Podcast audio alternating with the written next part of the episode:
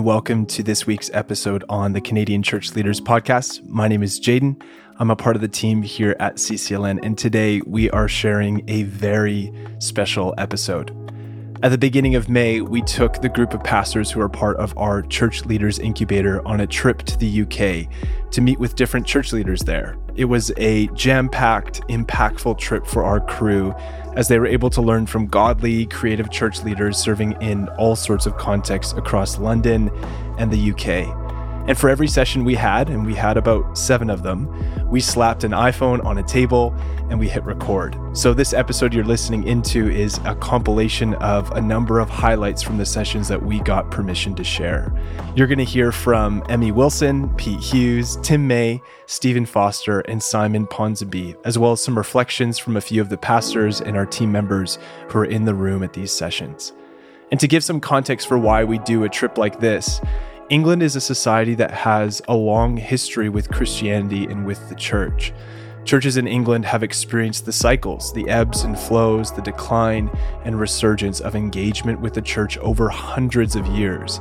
So, the hope for a trip like this is that we would receive a wider perspective on the historic and global church, and that we would come back to Canada with more hope and more imagination for how we can serve the church in Canada in our moment. And really, it's just fascinating to be in a place that has a profound history of revival with churches that are deeply concerned about revitalization and contributing creatively to the betterment of the place they're in. So, that, in a nutshell, is why our team and 16 pastors packed up and took a trip across the Atlantic. Now, with no further introduction, let's get started.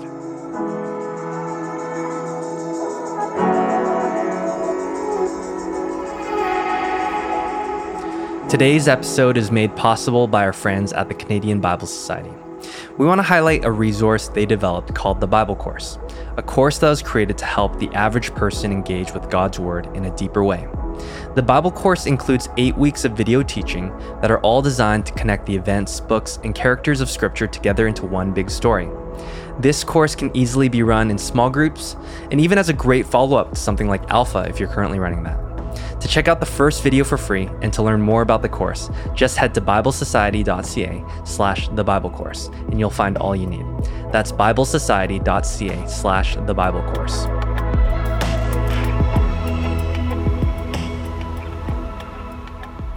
We're going to begin with Nicky Gumbel. Many of you know Nicky. He's the pioneer of Alpha and the pastor of Holy Trinity Brompton, an incredible sending innovative church that has had a large impact on the UK and on the world. Actually, in one way or another, all the pastors we're going to hear from in this episode are connected to HTB. It's incredible the impact that they've had. But before we dive into one theme that emerged from our time with Nicky, we want Emmy Wilson to set some context. Emmy was the first person ever to run an alpha course in a prison, and she's been a part of the HTB church family for decades, even longer than Nicky. We spent some time hearing from Emmy, and while she was with us, she shared about the moment that defined Nicky's trajectory as an evangelist and church leader. It involves John Wimber of the Vineyard Movement, who was in London at HTB, facilitating these beautiful times of prayer ministry. The speaker that Emmy refers to in this next clip is John. Tuesday night, he was speaking down below us in Church House. And in those days, there was a stage at the back, and I was sitting at the back row. And that was the night that he had a word of knowledge that there were 10 people in the room with athlete's foot. Do you know this story? Okay, so nine people stood. It's nice for, to be in a room where people don't know the story, hey? Yeah, I was there. uh, nine people stood it's really interesting having a word of knowledge for 10 people with athlete's foot. I mean, it's such an ugly condition to have. so there happened to be a barrister sitting in the front row, because of course the last seats are always in the front row, who happened to have athlete's foot, but had a little bit of pride and was not going to admit it. So his wife started to dig him in the ribs, saying, That 10th person is you. Oh. And eventually he stood up and John Wimber's team went over to him and said, Can we pray for athlete's foot? And he said, No, I quite like it, especially when it itches. And he went like this. So they said, Well, what can we pray for? And he said, I need the power of God's Spirit. So they prayed three words Come, Holy Spirit. And basically, the Spirit fell on this guy who happened to be called Nicky Gumbel. And he fell to the floor, and I watched the whole thing. And he was shaking so hard and screaming so hard that eventually uh, John Wimber said, Take that man out. And he was literally carried out onto the grass here, two hands, two legs. Um, and as he was being carried out, John Wimber pointed to him and said, That man is being given the gift of evangelism. This was a trajectory setting moment for Nicky, who went on to develop one of the most effective evangelistic courses in the church to date and to lead one of London's most influential churches. Today, one of the ways that Nicky and the team at HTB are investing in and equipping church leaders is through their theological college, St. Mellitus College. Thousands of people have gone through this college and been sent out to serve the broader church. And in our time with Nicky, he honed in on two streams they have developed there in order to identify and empower underserved people in the church into leadership. And to be honest, I've never heard anything like this. It is brilliant thinking. The two streams are called the Caleb stream and the Peter stream. So, first, the Caleb stream. It exists to train mature lay leaders towards ordination in the Church of England. And when I say mature, I'm talking about people who are 60 plus years old, people who are retired. One of the pieces of research that influenced this stream being developed concluded that the most productive age in a human life is between 60 to 70 years old, the second most being from 70 to 80 years old. Caleb, in scripture, we know, ministered effectively well into his old age. And the Caleb stream at St. Mellitus is empowering more and more people to not just relax on the golf course as they head towards the end of their life, but to re engage what the Lord has given them for the sake of the church and for the sake of the kingdom. It's incredible. Now let's talk about the Peter stream. The Peter stream is specifically designed to redress the most significant underrepresentation in ordained leadership in the Church of England. So the program attracts these people from unrepresented demographics, people who have been limited in life because of their race, class, or education. And they're being equipped and sent into local churches.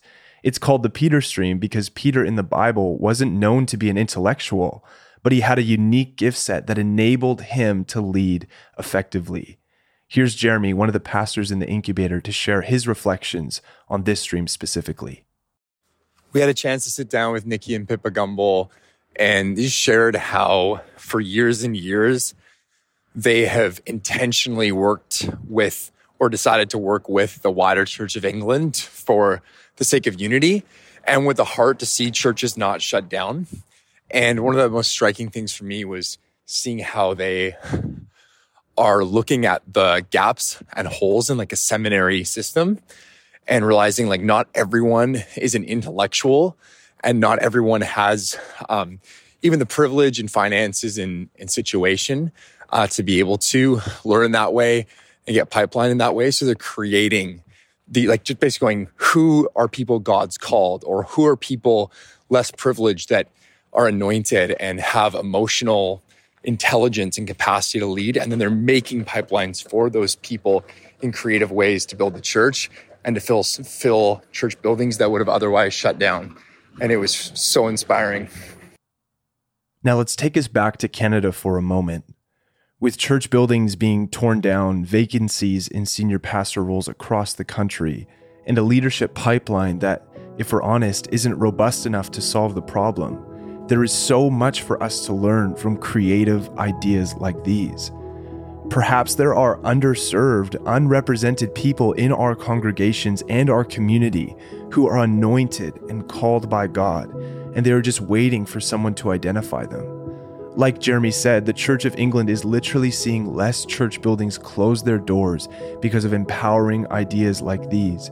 Who knows what could be on the other side of a number of pastors here in Canada, tapping the shoulders of some Peters or some Calebs in our spheres? Lord, would you call these people out of the woodwork and would you touch our eyes and help us see them?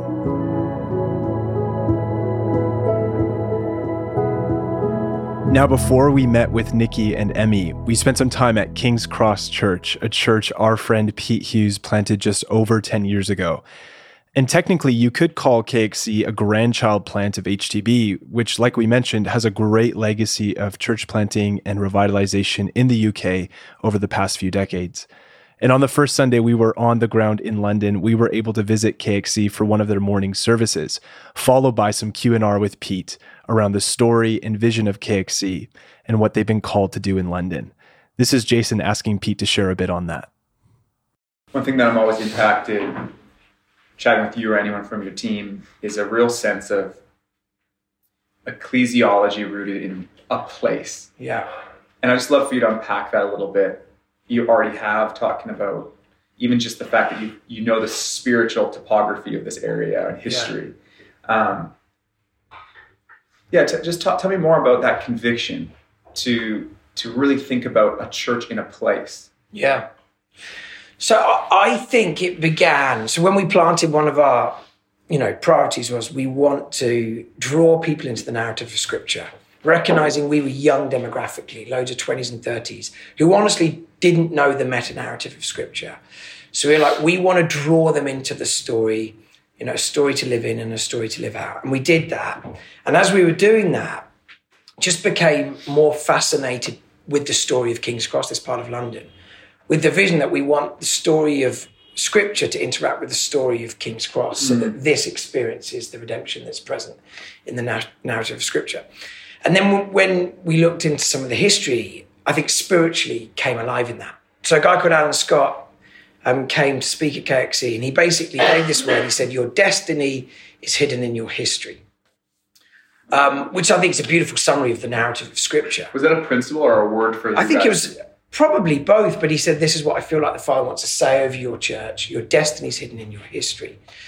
And for me, that was like, I knew it to be true, even though I didn't understand it. So I was like, Well, what's in the history of King's Cross? Because it, it's spiritually contested ground and it has been a dogfight. As in, there's been some amazing moments in our journey, but honestly, there's been moments where it's almost broken. Mm. And and basically, the story began. So King's Cross was known as Battle Bridge. It was basically the battleground where the Romans invaded and went into battle with Queen Boudicca, leading one of the Celtic tribes. And there was a battle, and it took the name Battle Bridge. And I was like, that's nuts, because I think what we've experienced on the ground is like constant warfare. Mm. So we've got two councils um, in this part of London, two sort of like boroughs, areas. And the tensions between those two boroughs is is nuts. Mm. The sense of competition in the churches around here, it just feels like there's spiritually something going on mm. here. Mm. Like, oh, the roots of this part of London is empires colliding mm. and warring for territory. It's like that's that's how this came about. So we need to we need to pray into that. So that's one part of the story that gave us some keys for intercession. Another part, so 597 AD, some monks travelled from um, Rome carrying the relics of St. Pancras, hence the name of the station, King's Cross St. Pancras. Um, and they were looking for a base from which to convert the British Isles. And they basically landed in King's Cross. And one of the first you know, churches, sites of worship is, is in King's Cross, Old St. Pancras. So again, that was like fascinating. So basically, in the roots of this land, is basically some missionaries coming saying we need a base from which to send the gospel across the Isles. And then King's Cross became the biggest train station in the country, sending goods across the land. But before it was ever the station, it was sending missionaries and good news across the land. So again, it's like, okay, that's in the history of King's Cross, a center of mission with a vision to transform, you know, the nation and the nations. It's like, Lord, do it again. Yeah. If, if, if something of our destiny is hidden in that, Lord, do it again. And then more recently came across this well, St. Mm. Chad's well. And we've been praying for physical healings and haven't seen much. And it's like, hang on a minute. In the history of this land, there was a well where thousands would visit each week in search for supernatural healing. Lord, do it again. So I think that I've become more aware of like there is there's something in the land that either needs to be called out, something beautiful. It's like, Lord, would you uncover that well? May the mm-hmm. waters flow again. Or something dark and demonic that we need to take authority over. Mm. And either way, we're basically inviting mm. the kingdom to break out. And mm. I think we've seen some moments where spiritually we have taken ground as we've kind of, yeah, been on that journey. Now, during the service that morning, Anna Mason, one of the pastors who is a part of the lead team at KXC, shared about her calling to plant a church in North Cornwall, a small town just 450 kilometers west of where we were. It was beautiful. And this kind of story isn't unusual for KXC. Like HTB, they are a church committed to sending out their best leaders as they follow the call of God to contribute to the kingdom at large. And though it's compelling to hear this vision of raising up incredible leaders and sending them out, it's easy to look at it all through rose colored glasses. There's a reward in it, of course, but there's a cost as well. Michael Chinchilla, one of our incubator pastors, asked Pete to share a bit more on this tension. Obviously, you bought into something where you're constantly going to have people coming in and out. Yeah. You're just growing, developing, and then you're sending. Yeah. That could be like very life giving or very Yeah. tumultuous Yeah. at the same time. Yeah. Did you talk about like navigating that, like giving people lots Yeah. of responsibility, and then at the same time just saying, oh, "You're called to go." So now Yeah. Totally. But- And and it's both. I think it is exactly that. It's so exhilarating and so painful. Mm-hmm. Yeah. So like Anna getting ready to leave. Anna's been here five, six years and and is the most remarkable leader. And it, it's going to be a big loss for the church and for the team. And for some of us personally and relationally, it's like, oh wow. I feel like B and I are regularly saying goodbye to some of our best friends. And I'm B is far more relationally wired than I am. But but even I find the goodbyes like very painful. And we keep getting older. I've been trying to halt that, but we keep getting older. The church remains pretty young. So we feel the gap more. And a lot of our peers have left. And it's like, oh Lord, this is like this is getting really hard now for, for B and I, leading a really young church when our, our friends keep leaving. So there's pain, you know, that's like we do feel that. Um, We are praying for people to hear the call, to like bed down for the long term. We're trying to invite people towards that. But also, I think we've had to reframe what we're going after. Like the, the, the cost of the call probably for us is not having loads of peers in our church, um, always feeling a little bit like isolated. Um, but that's the cost. What's what's the reward? The reward is seeing life break out, people coming to faith, and leaders emerge, and churches being planted.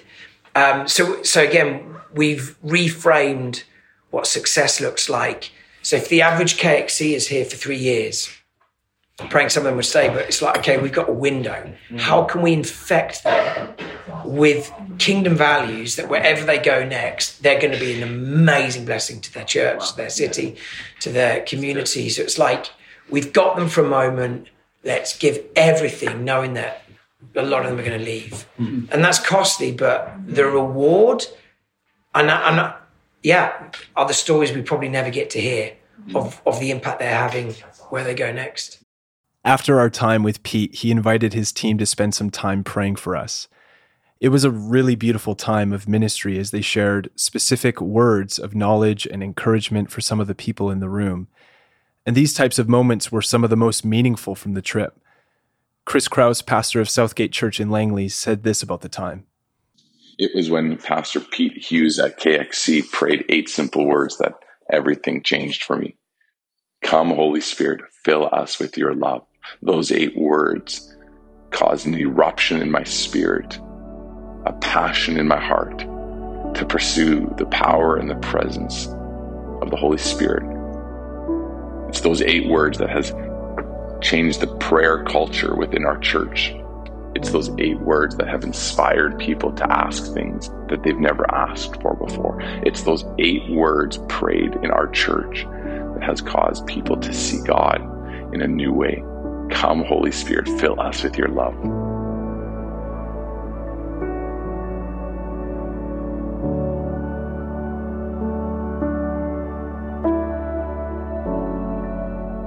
A few days later, we met up with Tim May, the pastor of Bow Church, another church of England involved with revitalization, which started a new congregation in a 700 year old church building in East London.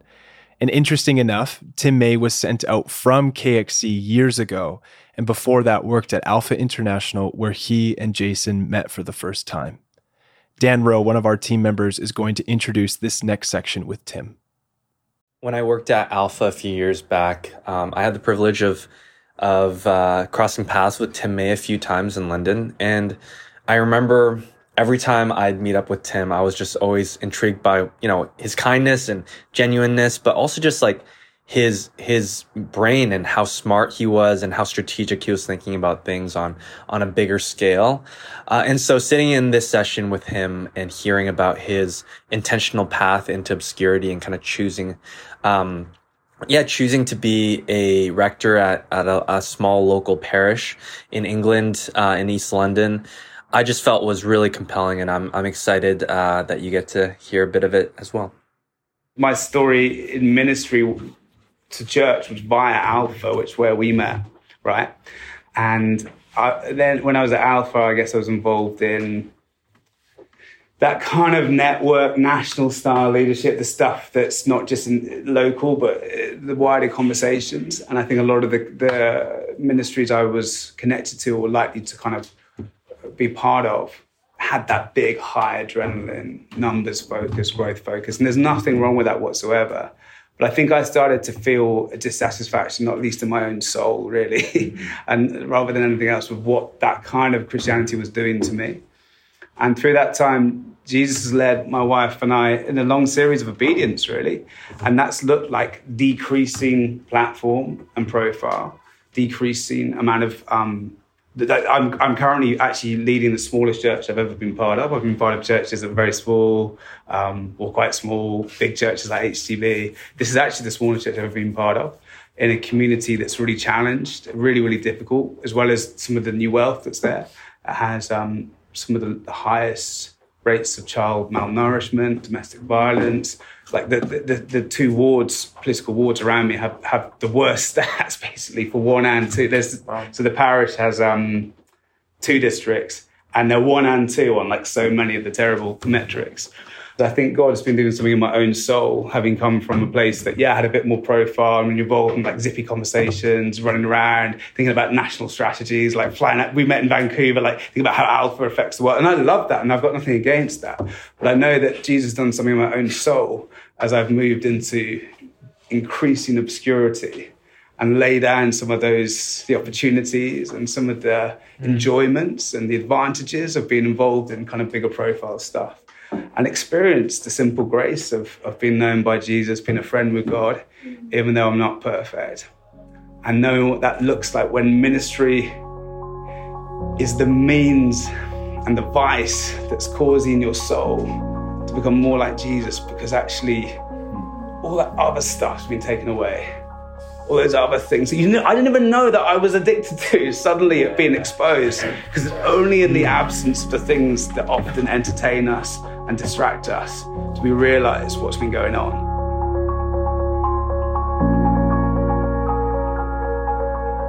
Now we've arrived at St. Aldate's Church in Oxford, our final stop in this episode to hear from two pastors, Stephen Foster and Simon Ponsonby. Stephen is yet another leader who was sent out from HTB to help lead and foster a life giving church community and the building he's pastoring in is in the heart of Oxford, and it is literally over 900 years old. Stephen shared some interesting facts about the building, including how it has been the site of transformation for some key figures in church history. Let's see if you recognize any of these names. It's an interesting place. So, yeah, there's been Christian worship on the site for over a thousand years. Um, the Saxon bodies are buried underneath where you're sitting, ready to face east when Jesus comes again in glory. Um, the, that door over there, not the, not the modern door, but the door that's behind it. Um, George Whitefield um, came to faith about 30 metres that wow. way. And he was filled with the Spirit about 30 metres that way. And when he was filled with the Spirit, he ran along the street, through that door, through here, and knelt down here and um, recommitted his life to Jesus. So um, so, uh, John Wesley, over there? Yeah, thanks. Someone's helping out. So, about John Wesley, and started the Holy Club 40 meters that way? Yeah, about that. 50, sorry, sorry. 50 meters that way. It's in the details. Amongst names like George Whitefield and John Wesley, there was another name that kept coming up in what Stephen was sharing with us Simon Ponsonby. Simon is the pastor of theology at St. Aldate's, and he was sitting in the back row of the session while Stephen was being interviewed. Now, meeting and spending time with Simon turned out to be one of the most pleasant, unplanned parts of the entire trip. He is a deep, wise man who has such a contagious love for the Lord and for the church. And after a moment where Stephen invited the Holy Spirit to come and he was moved to tears, Jason decided to invite Simon up. Here's what he shared with our group. Anything to add, Simon? Come, come on, Simon. Come on, to, come on. Because Simon's the gold, honestly. I mean, come on, Simon. Come on, Simon. I love doing stuff with Simon. That's why Simon's here, because I always feel like, just like my big brother's here. You know, um, you have the seat, Simon, and I'll... Anything to add about um, the conversation we're having? Just want to invite you in. I was getting quite moved. The rector starts crying. He got me crying then. um, I think ministry is really tough. And uh, you can start out really idealistic with a real sense of your vocation and your gifting and the opportunity and the encouragement's there. And, you know, you may have taken a few bruises, but not too many, and you're just all in. But after a while, it, it just really can, can whittle you down. The ministry's really tough. Yeah. And uh, so, along with all the things that we want to take in on how to do the job better vision and leadership skills and planning and strategy and team management and you know being the best we can be the most important thing i think is to constantly keep coming back uh, to our relationship with the lord that's the most important it's not about what we do it's about who we are with him and what we do has got to flow from that so ministry is busy, and often the most important thing is the last thing, and that's our time with the Lord. So, um, for me, John 21, uh, Simon, do you love me? Feed my sheep. Not go and feed my sheep. How many sheep can you feed? How's the best way to feed them? What are you going to feed them? How you, but do you love me? Then feed my sheep. So, I'm called Simon, so I like that passage. I feel immediately addressed and um, I've got to love the Lord, and uh, but I can only love Him when I know He loves me. So, so I, that that investment in intimacy with Him, mm. I think, is the number one thing. I thank God for all the opportunities and the availability of um, skills and tools and networks and um, conferences and to equip us with, with things for ministry. But the most important thing, and the only one you can take responsibility for yourself, is time with God. So you've got to love on the Lord, you've got to be loved by Him. Mm. And, um, and then the second thing is you've got to be filled with the Spirit. And uh, otherwise, you end up burnt out, or you end up doing things in your own strength. And we, we need more of the Spirit. And uh, there's always more of the Spirit. If you, though you're even now to give, give good gifts, how much more will the Father give the Spirit to those He loves? Luke 11, 13. And there's just always more. Mm. So, uh, time, time with Jesus, time for Him. Um, and just asking Him, help, Lord. Mm. I need the Spirit. I'll take all the skills, all the training. I haven't taken enough of those in my time. But I just need more of you in my life. Mm. And then I think, thirdly, I think ministry. We received a word about our church, and it was a word describing what we do. And I thought, that's, that's the word, that's right. And um, the word was, oh, this is a church that rolls out the red carpet for everyone. And I think, I think that's what we're trying. In terms of ministry, we want to roll out the red carpet outside for everyone to come. And it doesn't matter if they're a professor or that they've just come out having done 20 years for murder. We roll out the red carpet, but we're rolling out the red carpet for the Lord. So we roll it out for Him and we roll it out for the world. Mm. So, yeah, are Beautiful.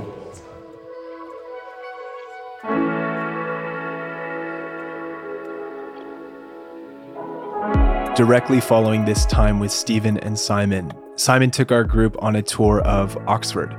He shared the significance of areas where people like C.S. Lewis and John Wesley worked and studied.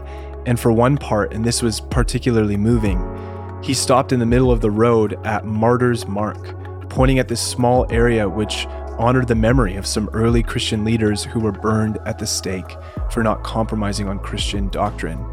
And Simon shared that he oftentimes comes back to this area of the road to remember the shoulders that he's standing on as he works with Jesus to build the church in England.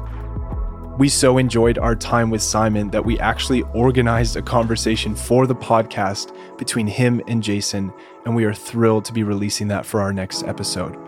We're going to close off this episode with his prayer from the end of that conversation. But before we close that way, we want to say thank you for coming along with us on this sort of audio journey with church leaders across England. We all came back filled with so much hope and a real sense of call to serve Jesus' church in Canada with all of our hearts. We hope that you're able to experience a bit of that listening to this episode. We love you, and we're excited to be with you again soon. Here's a prayer from Simon to send you off into the rest of the week. We hope it serves you.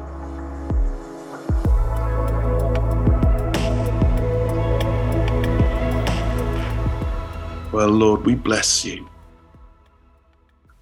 We bless you, Lord. We thank you, Lord, that when we were still far off, you met us in your Son and you brought us home.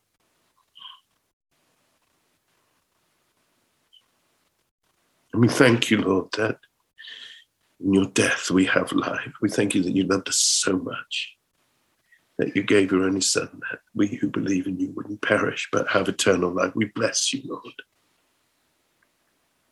And we bless you, Lord, that you condescend to dwell in us.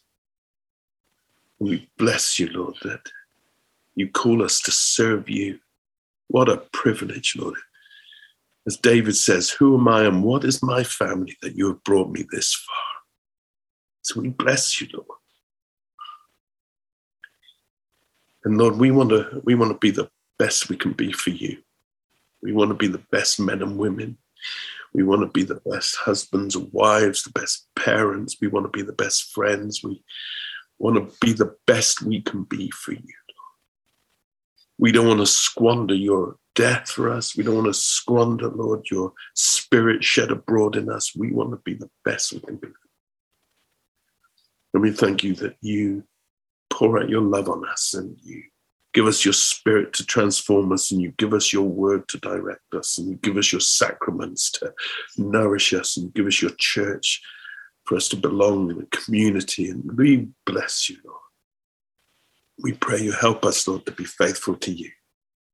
Thank you that even when we're not you're faithful you can't deny yourself but help us to be faithful to you. Lord i pray for those who pastors who are listening who are just all beaten up and that they're hurting on the inside because it's a mess on the outside.